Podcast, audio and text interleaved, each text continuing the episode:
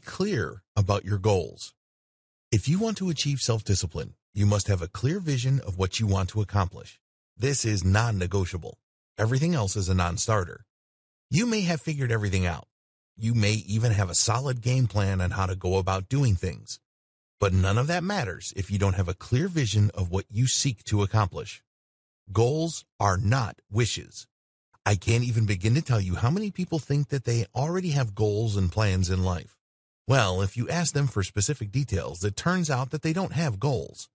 They have a clear idea of where they'd like to end up. There's no shortage of people imagining themselves living in palatial homes, possessing big bank accounts, and driving a fine Italian sports car. But these are not goals. These are fantasies and wishful thinking. You know you have a goal when you can take that endpoint of you living in this castle and then explaining clearly to yourself the backward steps you need to take to get there. That's when you know you have goals. A clear plan outlines each step you must take in order to reach your goals. The goals often line up to make larger goals, which produces other outcomes. And these then line up to produce even bigger goals. For example, if you want to be a lawyer in California, generally speaking, you have to take the bar exam. For that to happen, generally speaking, you have to go to an accredited law school. Well, the problem is not just anybody can go to law school. Most of the time, you have to have a college degree or some sort of academic credential. While it does happen that people who did not finish high school can become lawyers, they take a different route. If you want to take the general route of becoming a lawyer, then that means you have to get a four-year degree. To get a four-year degree, you have to apply to college. To apply to college, you have to take an entrance exam. Do you see how this works? There is the grand goal that you have for yourself, which is to become an attorney. But there are the sub-goals that you have to go through. You have to go on a journey, and with each victory lies another path that requires another victory. That's how life is, regardless of what endpoint you're looking at. Your endpoint might be to find yourself in a grand mansion. Great, awesome. But you have to pay attention to the series of goals that need to be achieved prior to you reaching that endpoint. Goals require prioritization. Once you have a clear idea of the steps that you need to take to achieve your ultimate goal, the next step is to set your priorities straight. You may have a nicely laid out path to go from where you are to where you need to go. That is great. The problem is, if you have other responsibilities, duties, and obligations, it's very easy to get lost in the weeds. It's very easy to think that your job, which doesn't really lead to your goals, is your number one priority. So you don't take classes. You drop semester after semester because you're working on your job. The problem here is that your job isn't tied directly to your goal. Sure, your job produces money so you can afford to work on your ultimate goal, but that is the extent of its proper relationship to your goal. Do you see my point? If you prioritize your job first, then your goal decreases in importance, and before you know it, it goes out of mind. It ceases to be important and you remain stuck where you are.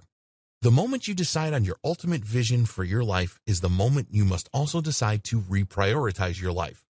As important as your job is in putting food on the table, please understand that it's of secondary importance to the grand vision that you are pursuing. Live your life accordingly.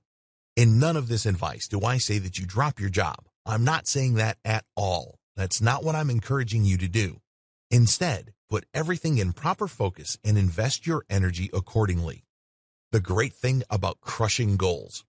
The most awesome thing about crushing goals is that once you clear one hurdle, you get a nice surge of energy and possibility. For example, when somebody wants to become an attorney, they must first get into college. When they take the SAT and they do well and they get into a good college, it feels good. They built discipline there. When you free up your energy clearing that first hurdle of getting into a four-year university, you have to redirect that to the next step, which is to take the LSAT and finish college with high enough marks to get into a good school.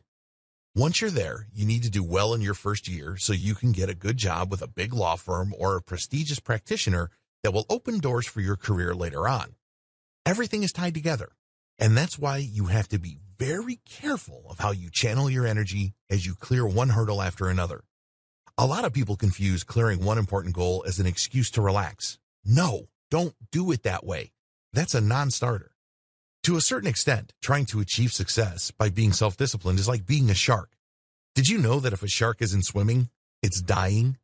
The same goes with you. If you're not pushing forward to the next goal, you're stagnating. And before you know it, you're going to find yourself in a very tough spot. Step-by-step guide to proper goal identification. Step number one, start your day with a list of tasks that you need to accomplish. Knock out one task at a time. Don't get emotionally caught up in each task. Allow the energy and sense of relief released by completing one task to carry over to the next task. Step number two, visualize your grand goal. Think of what you truly desire in your life. I'm talking about your big goals here. Think about what it would feel like. Think about what you would look like when you are living that kind of life. Come back to this vision before you begin a daily task and after you complete it. When you do this, you line up all the small nitty gritty things that you're doing now to something bigger. This reminds your subconscious, as well as your conscious mind, that everything that you do now has meaning. Every step that you take now ultimately will lead to the grand victory you are working so hard for. Step number three, write down your grand vision for yourself every day. In the morning, write down your grand vision. Read it, visualize it, and then crumple the paper. And then, starting with a fresh page of paper, write it down again.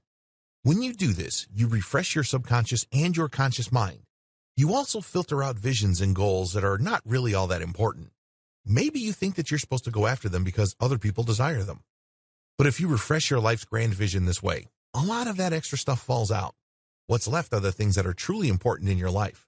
These are the goals that stick. These are the things that you know deep down inside will always remain important to you. Step number four, consciously recommit yourself to your grand goal.